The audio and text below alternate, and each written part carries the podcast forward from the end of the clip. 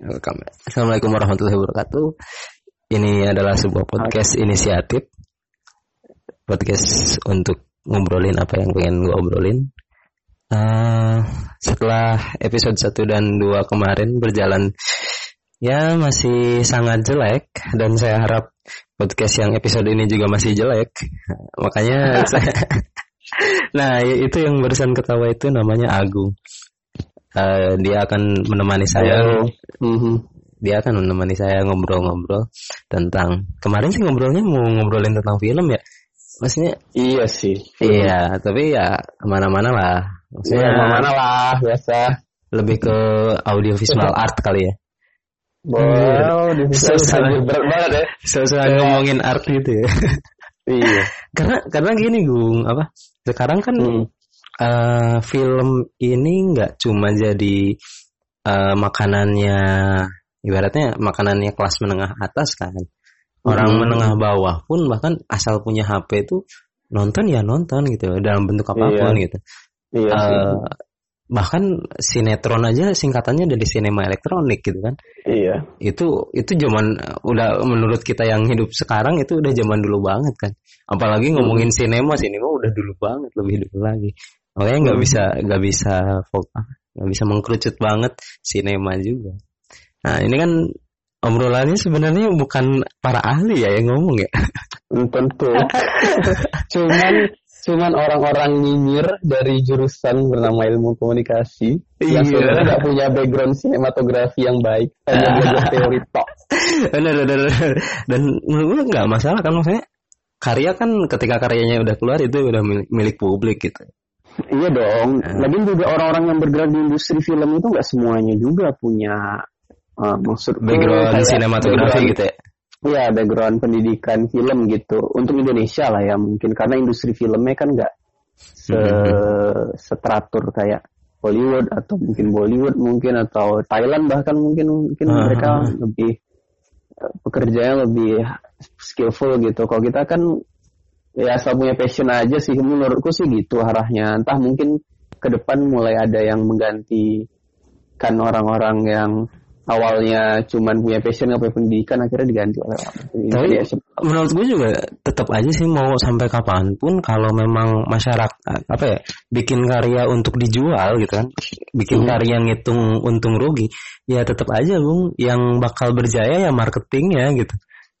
Iya sih. Banyak kan. Logika logika bisnis gitu yang jalan. Gitu. Pastilah film-film bagus itu yang secara uh, kritik dapat uh, penghargaan yang layak -huh. atau yang punya apa pesan yang baik gitu ya nyatanya nggak semua yang benar, benar, benar. gitu kan malah film-film yang ya yang yang ikutin selera pasar lah gitu benar, benar.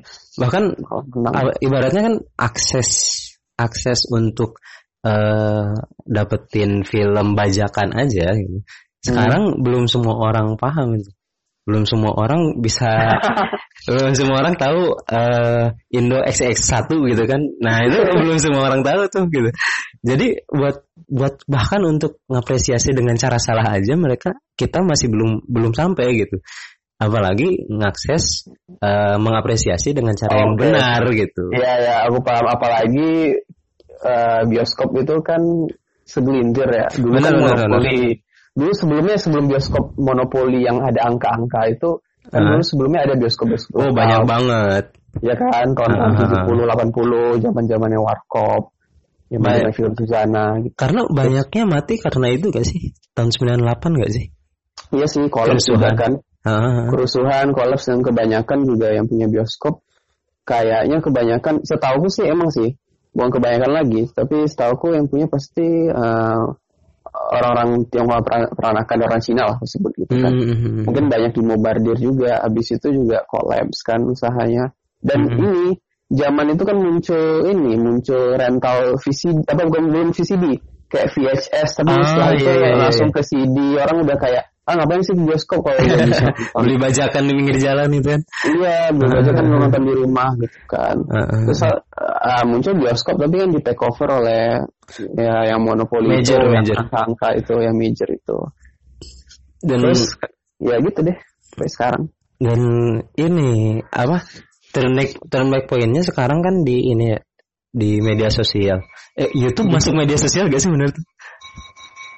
Hmm, seharusnya masuk sih. Harusnya Karena masuk kan ya. semua orang bebas bisa bikin akun. Akunnya juga Ah, publik, gratis, tidak Hmm. berbayar gitu kan. Hmm. Ya masuk sih. Nah, oke, berarti cen- eh, apa eh, titik baliknya justru di munculnya media sosial menurut gua. Karena dulu kita kan kenal Vimeo ya. Kalau Vimeo kebanyakan pada nyimpen portofolio sih. Cuma Iya. mm-mm. dulu kita kenal Vimeo, Dailymotion. Sekarang YouTube berjaya banget. Banyak sekarang Mm. eh, tempat-tempat kayak apa ya? Kalau yang buatan Indonesia tuh buatan orang Indonesia maksudnya. Eh, apanya? Apa sih? Apa sih? Video eh video.com Oh, oh gitu platform video digital Ah, gitu di ah. Indonesia. Heeh. Oh iya, aku malah nggak ini, nggak ngikutin. ya kayak video.com terus banyak web web website website indie juga gitu Oh ya, itu banyak sih pasti. Ah, dan Ba- hmm. lanjut lanjut Ya iya banyak ya nggak dielakkan juga yang kayak gitu. Ah, Bikin apa eh, karya digital entah berupa film pendek juga hmm. udah bisa di mana aja. YouTube juga udah mulai banyak tuh menurutku kayak yang selera konsep artistiknya juga lumayan. Mungkin mereka tahu kalau hanya menempatkan video di Vimeo Hmm, hmm, hmm. atau ya ini memang Dailymotion masih ada ya? Dailymotion misalnya- kayaknya ada ada ada Masih ya kalau hanya mungkin segelintir orang mereka mungkin pengen bisa lebih ditonton oleh publik ya tergantung ini niatnya sih kan ada yang memang dia memang eh, apa sineasnya memang pengen oh, publik bisa menikmati atau dia Benar. pengen cuma segelintir orang yang Ah. Dan gimana ya kalau menurut tuh di Jakarta kan gue kan jarang nonton ya Buset ngomongin film tapi jarang pernah jarang nonton gitu. Kalau di Jakarta Ya, harus- ngeliatnya gimana sih? Ngeliatnya kayak gimana? ah Jakarta lumayan banyak di sini pemutaran film ya Hmm. Em, aku belum berkesempatan untuk eh, ke, tem- ke semua tempat sih ya seringnya pasti bioskop mainstream lah Nah, Terus, buat, buat paling- pacaran, waduh. Wede, sayangnya pacar nggak di sini. Terus ya ada sih kayak di tim kan ada tuh di Aha. tim. Terus juga ada kayak Kine Forum gitu, Hmm. kayak Kine Jakarta gitu. Jadi kemarin itu ada ini ada festival film eh, Muslim Film Festival. Jadi tapi Muslim Film Festivalnya eh, temanya tuh tema-tema yang apa inklusif gitu. Tema-tema hijrah. inklusif. No no no no no. Temanya Oh, kirain tema-tema ya. inklusif. Sayangnya aku nggak kesempatan eh, ngelihat Saya te- tema inklusif maksudnya gimana nih? tema inklusif artinya bagaimana mereka sineas itu mau membuat film-film karyanya mewacanakan Islam yang lebih modern, Islam yang lebih Ah, iya. non konservatif lah, garis-garis non konservatif gitu. Islam yang bersinggungan dengan banyak kebudayaan lalala gitu. Ah, Menarik sih. iya, Awalnya iya. aku pikir kan Muslim Film Festival ini apa? Eh. Mau bikin film-film Islam? Ekspektasinya film-film hijrah gitu ya. Iya, film-film kayak Ayat Cinta, ketika cinta berkasih. Pokoknya yang garapannya eh, pop-pop Islam lah yang zaman-zaman eh, itu siapa tuh? Eh, Fitiana Rosa bikin cerpen sama bikin novel Ah, gitu kan. ah, Mana dia? Bu, bukan bukan gitu. Jadi ini alternatif gitu. Ah. Itu satu. Terus sering lah kayak ada film-film itu. Sama, sama lah kurang lebih kayak di Jogja. Oh, iya Cuman sih. mungkin eh, apa ya? Mungkin dinamisasinya mungkin lebih menarik di Jogja sih menurutku. Oh, Bahkan- mah- malah di menarikan di Jogja ya? Iya sih menurutku. Eh, mungkin ya menurutku ya. Karena aku belum nelusurin juga sih. Berarti ini pandangan sebagai orang yang seneng sineas tapi eh, belum punya apa? Belum sering Belum ya, jalan-jalan gitu. ya. Belum Ya, sering jalan-jalan. Sebagai gitu. publik lah, sebagai publik. Sebagai publik aja. Nah, Mungkin Ah. karena akses juga sih. Soalnya kalau di Jogja kan mau ke mana aja temennya juga ada gitu. Kalau di sini kan masa nggak ada di sana? Aduh bro, susah bro, apalagi kerja kan sekarang. Jadi Iya, iya. ya gitu deh, kalau ada waktu baru bisa nonton. Kalau- Di konten emang se ini ya, sepadat gitu ya. Ya namanya juga lumayan lah kan. Lumayan. Berarti lu kan di konten ya, seberapa menarik sih eh, industri film buat eh, media seperti konten gitu? Ya menarik sih. Tahun lalu apa ya? Tahun lalu itu aku garap uh, isu tentang film tentang industri film. Hmm. Aku kemarin kesempatan juga tuh wawancara si siapa asosiasi film itu kok nggak salah itu si itu uh, kakaknya artis siapa sih Timothy siapa gitu lupa aku namanya. Oh iya iya. iya. Uh, uh, ya lumayan uh, ada pertumbuhan sih. Uh, di, dia nggak bilang nilainya berapa rupiah ya, tapi pertumbuhannya hmm. dari segi jumlah penonton gitu. Soalnya hmm. kemarin itu um, isunya itu kemarin gara-gara yang film My Stupid Boss apa ya? Yang ah, iya, iya, iya, iya. juta penonton itu dalam waktu dalam waktu primer apa apa dalam waktu Ya, kayak pas box office, box office ya, box office nya. gue ya, gue denger juga kan katanya apa ya keuntungan My Stupid Boss karena keluar setelah ADC nggak sih? Bisa jadi. Jadi, Bisa jadi masih, dia masih kan baru baru hangat-hangat gitu. Ha. Ya, dan dia kan ngincarnya bukan hanya Indonesia tapi di Malaysia juga karena ah. ini kan Malaysia kan. Iya. iya, iya. aktor Malaysia juga itu. Hmm. Yang kalau berarti itu. Ya itu itu salah satu film romcom yang menurutku menarik sih Walaupun hmm. itu premisnya nggak baru-baru amat, cuman menarik lah. Ketimbang film romcom yang sekarang ini aku mau cerita ini mungkin film romcom sekarang kan selain film uh, traveling ke Eropa dengan shoot-shoot luar negerinya sedikit uh, gitu. Entah di Australia atau di Eropa atau di Amerika. Abis itu ya udah ceritanya Indonesia aja gitu. Kan.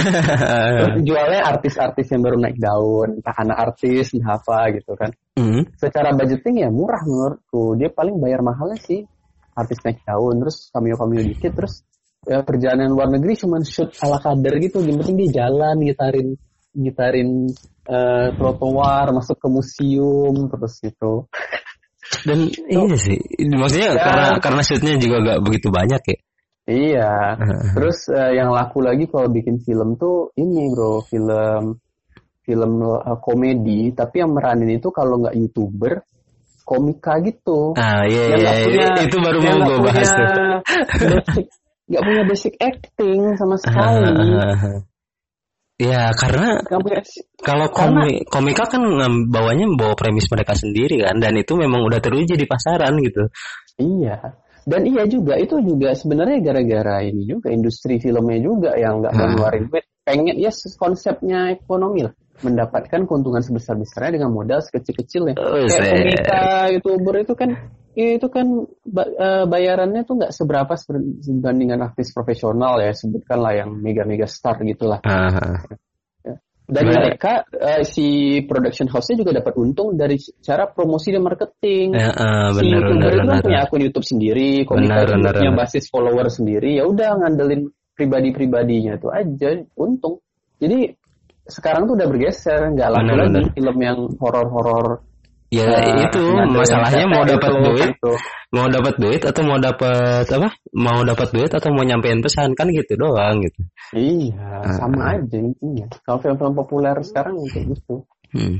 Nah masalah masalahnya juga sebenarnya emang nggak bisa ya nyampein pesan, tapi lu juga dapat duit gitu.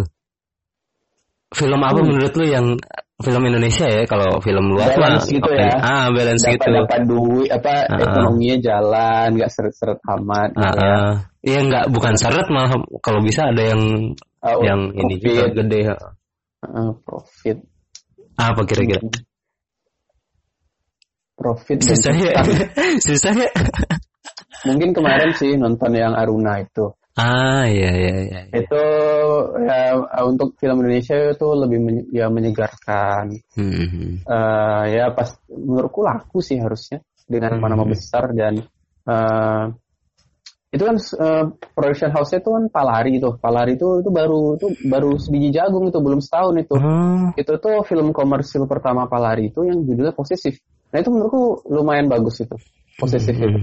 Kalau kau tahu yang film posesif itu, aku juga nonton sih. Cuman aku tahu trailernya dan nonton-nonton apa kritiknya juga. Yeah, Tapi kalau yeah. aku nonton. Itu secara premis uh, modern, cita rasa masyarakat urban, permasalahan-permasalahan di urban kayak posesif itu kayak uh, hubungan remaja tapi uh, apa? tidak gender balance lah gitu. Ada mm -hmm. apa? Lelaki lebih nonjol, lebih nonjol Aruna ini bagaimana uh, polemik di tubuh LSM dan juga uh, adventure makan lah gitu kulineri yeah, budaya yeah. gitu. Ya ya lumayan lah lumayan bernilai lah lumayan sedikit berbobot ketimbang nonton film superhero komika atau film apalah gitu yang berjalan ke luar negeri cinta-cinta nggak jelas itu. Ya lumayan menarik premisnya menarik lah. Ada perangkat lah gitu dan secara uh, marketing juga bagus duitnya juga moncer kayaknya gitu hmm. eh lumayan lumayan lah dan uh, genre eh. horor pun sekarang udah mulai bener bener, bener. genre horor dulu kita kita kan nyinyir banget ya sama horor Indonesia iya. tapi sekarang iya. orang mulai wah Indonesia horornya asik nih gitu. gara-gara itu gara-gara Joko Anwar. Iya benar. Film yang itu apa? Pengabdi Setan bukan sih? Pengabdi Setan, remake Pengabdi Setan itu meningkatkan standar standar horor di industri film uh, itu. Standar paling pasarnya juga meningkat ya, gitu. Paling nggak kayak gitu. Hmm. Kayak itu udah nggak laku lagi, udah udah udah habis masanya film-film yang bener, bener. Uh, erotis uh, horor itu tuh. Udah jadi muncul lagi standar baru. Akhirnya ada yang membuat premis-premis yang yang mirip-mirip kayak gitu, mirip-mirip cita rasanya itu. Jadi kalau dulu kan kita nonton horor ya emang mau mesum gitu kan. kan kocak gitu ya. Lu di mana-mana kalau mau nonton stand up comedy mau ketawa kan. Ya nonton iya. film horor ini premisnya ini sih, premisnya si siapa? And, Andriano Calvi kan. Dia, uh, dia bilang kalau lu mau nonton film komedi, ya berarti lu mau ketawa. Kalau lu mau nonton film horor, bukan mau mesum, tapi memang mau takut gitu kan bukan mau yang lain gitu. Iya perasaan thrilling gitu perasaan uh, kayak mencekam gitu kayak rasanya tuh oh adrenalinnya juga naik gitu uh, lihat kayak gitu. Dulu soalnya kan yang kita kan ngalamin ini gak sih? Lu ngalamin nonton keramat gak sih? Ngalamin ngalamin uh, tahu tahu film keramat. Itu itu kan maksudnya lu dia nggak bisa juga disebut horor murni gitu ya. dia dia thriller juga tapi ya horor juga gitu. Mythicalnya ada tapi ya, itu ya. dibungkus dengan nggak begitu mythical gitu. Dan itu menurut tuh serem anjir. Apalagi pas lihat pocong pocongnya itu kan wah anjir. Asik Cuman, meskipun endingnya sih sebenarnya itu juga nggak premis baru karena dia kan Aha. juga ngambil dari itu kan Blair Witch Project itu. Aha. yang yang apa sama juga kayak mockumentary eh bukan mockumentary sih kayak documentary gitu kan mm-hmm. seakan-akan dia megang megang kamera terus meliput kejadian itu tapi memang uh-huh. memang pada kalau nggak salah ya tapi memang bagus sih Poppy tapi Sofia, kan? memang pada saat itu lagi lagi apa ya lagi gandung-gandungnya orang tuh apa iya. bikin bikin genre film kayak gitu jadi seolah-olah penonton itu jadi orang yang memang hadir di situ gitu. Mm-mm. Tapi nggak laku. Nah iya. Marketingnya kurang. Marketingnya lancar. sih menurut gue karena kalau di tataran orang-orang yang suka bajakan itu laku sih menurut gue. Kalau ngitung yeah. ngitung kelakuan dari masalah apa, lu ngitung kelakuan dari berapa berapa tertanamnya orang. Lu kalau ngomongin horor Indonesia, eh, keramat salah satu di list itu gitu. Ya, iya, iya. Sama ini yang yang yang cukup ini sih yang sering jadi apa? Referensi. Refer, eh, yang sering jadi perbincangan horor modern kita itu. Aduh aku lupa. Aduh kok aku lupa sih film film gore slasher itu loh. Yang eh, yang mana nih? Itu loh yang apa yang yang kalau bahasa Inggrisnya makare yang itu loh yang yang itu yang uh, Julia Stall dia ke hutan terus dia nemu apa keluarga yang ternyata makan manusia gitu loh. Apa sih? Oh iya, bukannya itu premis. Anjir, iya, iya apa ya? Itu lupa nama ya. bener, bener, Itu bukannya yang di Papua itu sih. Bukan, bukan Papua, bukan Papua, bukan, bukan Papua, bukan. Aduh, lupa pokoknya. Pokoknya itu, itu juga salah satu menarik sih. Kayaknya gue harus googling dulu kayak ini. Lucu banget di tengah podcast malah googling.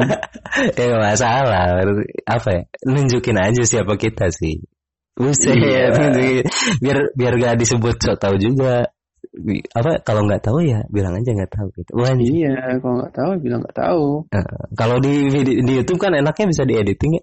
Ntar bisa ada tulisannya sebenarnya ini gitu. Nah kalau kayak gini kan lu cari aja sendiri yang denger gitu. iya. Eh, dan ini Tadi kan horor nah, udah komedi nah. udah oh ini film laga. Menurut lu ngefek gak kemarin apa tuh? Wiro Sableng. Wiro Sableng. Oh. Eh Wiro Sableng menurut lu genrenya laga atau action superheroes? Heroes action sih. Heroes action ya. Bas dari ini kan uh, ah. novel gitu kan, novel wira cerita juga kan. Hmm. Superhero pasti. Dan Namanya itu Wiro. Wiro Sableng. Menarik sih apa yang nulis, yang nulis naskah, nah, ibaratnya yang punya idenya itu yang diperanin sama anaknya sih. Itu kayak legacy yang menurut secara ini ya, secara oh. historik si penul apa subjektif penulisnya penulisnya menarik gitu ya pasti uh, sukses sih secara uh. marketingnya sukses menurutku filmnya juga nggak mengecewakan lah menarik hmm. lah ya dan, dan itu apa ya salah satu yang memang kerjasamanya bukan sama dalam negeri ya? Apa ya, disebut lu bisa nggak sih nyebut itu masih belum begitu ideal gitu buat film perfilman dalam negeri? Buat Masih jadi ini ya, buat buat jadi apa? Buat jadi standar gitu buat jadi standar perfilman hmm. Indonesia. Karena ya, kan itu kan dia twenty twenty oh, Center Fox ya? Uh. itu entah itu kerjasama dalam bentuk distribusi atau uh, juga ada kerjasama yang lain aku nggak tahu uh. ya mungkin memproduseri juga sebagian tapi kan tetap aja uh, yang bekerja kan orang-orang lokal Indonesia ah, juga. Itu tetap bisa dibikin film Indonesia. Hmm. Itu aja, cuman paling lingkup distribusinya aja. Hmm. Gitu. Dulu kan uh, kita kenalnya eh banyak ya tahun 2000 apa 2011 sampai 2015 itu itu kayaknya film laga yang murni bukan dari bukan diangkat dari apa itu banyak ya. Apa sih yang yang terkenal ada The Red, ada. The Red, ya? The Red pasti The Red. Oh, pasti. Itu udah membuat semua orang jadi ngerasa oh film laga itu akhirnya kayak The Red. Uh-huh. akhirnya kan ada Deddy Kobuzer inget bikin kayak ah, film laga. Trinity juga. Trinity. Uh, uh, terus uh-huh. ada bikin film laga juga yang pokoknya yang uh, anak jalanan apa tuh pokoknya tuh lupa aku tuh yang kayak uh, di jalan gitu. Terus uh, pokoknya film laganya harus ada actionnya. Actionnya tuh harus ada uh, kungfu style apa silat style atau ah, apalah gitu. ah, kayak oriental oriental martial art gitu ya? Iya film-film Hong Kong gitu kan. Uh, tapi sebelum The Red itu apa ya? Kayaknya nggak ada ini banyak bos. Ada ya? Ini kayak apa sih? Yang aja merantau merantau. Oh merantau merantau itu menurut gue buat memulai gitu ya itu keren sih. Oh iya. Meskipun secara ini ya secara ala alur jalannya unik sih. kalau menurut gue unik malah ketika apa si pemeran utamanya malah mati. Nggak apa jarang orang yang berani bikin gitu. Tidak seperti ini kan ekspektasi. Uh -huh itu kayaknya entah itu proyek coba-cobanya Gareth Evans atau hmm. Gareth yang coba-cobanya Gareth Evans. Tapi ya cukup serius kan juga merasa iya. karena fitnya juga nggak hanya di Jakarta doang juga kayak. Sini sinematiknya juga asik sih menurut gue. Hmm. Nggak hmm. apa pengambilan gambar dan ininya itu, ya, itu pada saat itu udah kayak ini yang yang lain nggak ada nih ini dong. Hmm. Ya tapi apa bisa dibilang itu film Indonesia? Ya bisa aja. Ah iya iya tadi orang yang bekerja banyak orang Indonesia tapi ide ceritanya mungkin kalau menurut gue karena karena ininya sih apa background background ceritanya background ceritanya background, ya uh, background cerita terus gitu. eh tapi ada juga kayak apa sih yang dia dia masuk ke ini yang masuk ke lorong-lorong oh itu iya. bukan yeah. bukan ini sih bukan action sih horror thriller kayak yang zombie zombie Jepang itu zombie Jepang tapi uh, background ceritanya di Indonesia gitu apa ya um, apa ya itu kapan tuh Ini 2011, zaman, 2012. Eh, zaman awal kuliah. 2000 uh, awal kuliah. Anjir, awal kuliah disebutin lagi. Iya, iya, iya. Tahu nomornya dong. Enggak eh, apa-apa. kita masih masuk milenial ya. Nah, meskipun meskipun udah mulai mulai gak nyambung. Iya. Ngobrol sama anak SMA sekarang udah mulai gak nyambung. Sekarang anak SMA sekarang itu idolanya youtuber bro. Iya iya. Udah youtuber. Gue suka Eric Kolim, gue suka Reza Arab, gue suka Deddy Kobuzer. Tapi udah mulai suka... dikit gak sih? Eh, lu tahu SMVLL, SM, SVMLL? SV, apa, itu? Eh, apa tuh? Itu kayak yang dia cover lagu tapi dengan muka standar gitu. Din dari gitu ya? Lampung gitu. Dan ya apa ya? Banyak orang yang nyinyir. Gitu ya. nah, dan itu hmm. tapi di anak muda laku anjir. Di oh, anak-anak oh, gitu. baru lulus lulus lulus lulus kuliah gitu masih laku. laku. Ya itulah seleranya anak hmm. zaman sekarang ya. Referensinya Setiap YouTube 10, sekarang. Iya. Kayaknya tuh tiap 10 tahun itu udah beda aja uh -uh. seleranya. Udah bisa sama aja gitu. Per 10 tahun gitu, 2000-an sama 2010-an. Uh -uh. Beda tuh, bro. Sekarang yang... 2018 soalnya. Bentar lagi 2020. Astaga. iya. Yeah. Selera anak yang lahir tahun 98 uh-huh. beda dengan selera anak yang lahir tahun 90-an. Tahun 2000 mungkin. Eh, ya, itu ya itu lahir 98 masih menurut gue masih eh, suara. Ya, ya, maksudnya yang lahir tahun 90-an ya 93. Uh-huh. Beda selera dengan anak-anak tahun 98, 99, 2000. Heeh, uh, benar benar. Umurnya masih belasan gitu. 2000 kan adik gue ya. 2000 oh, iya, gue ya? tapi ini sih apa mungkin karena ada faktor-faktor keluarga gitu juga sih referensi dan lu dapat ya, dapatnya dari mana gitu ya yeah. bisa jadi itu kayak adik pacarku itu tuh. Iya. karena dia punya abang punya abang masih segenerasi kita jadi masih doyan musik kayak uh, Avenged atau System of a Down gitu. Dia dia untuk ukuran SMP dia masih dengar musik itu gitu. Ah, ah, ah, yang total itu kan udah udah udah lawas banget ya maksudnya. Yang kayak gitu kan generasi-generasi kita lah kalau yang kayak gitu. Ya artinya, ya artinya masih ada ini fungsi itu juga. Ah, iya kan? bergaul sama iya mungkin karena kayak kita banyak apa angkatan kita ada yang seneng Beatles ada yang seneng Queen gitu kan? Ya, kayak hmm. gitu-gitu aja sih. Ya bisa jadi karena orang tuanya atau dia mendengar dari mana. Benar benar benar. Eh malah ke mana-mana ini? Malah ngomongin iya, pop ya, ya pop. Gak apa-apa Gak apa Aduh, aduh, aduh. Itu mungkin podcast yang sebenarnya. Karena ini Wah Karena yang lain udah ini sih Yang lain udah video kan. Tadi gue udah bilang Yang lain udah video Yang lain nulis udah lewat mungkin ya zaman Sekarang masih ada yang ngeblog gak sih? Blog bukan nyari duit ya? Blog bukan. Sekarang tuh vlog men. Vlog. Uh, uh, maksudnya vlog. iya kalau video uh, vlog kan udah jelas. Maksudnya ngeblog, nge masih ya. ada gak sih mungkin masih ada sebagian anak mudanya uh, tapi anak mudanya anak mudanya ya jarang gak sih sulit Wah anjir, kita udah mulai ini ya kayak generasi-generasi lawas gitu nyebutin angkatan kita. Ih, masa kamu nggak mau baca buku gitu kan? Dan buku sekarang udah ada audio book, udah ada visual ah, ah. ini visual book mungkin. Visual book ada ya.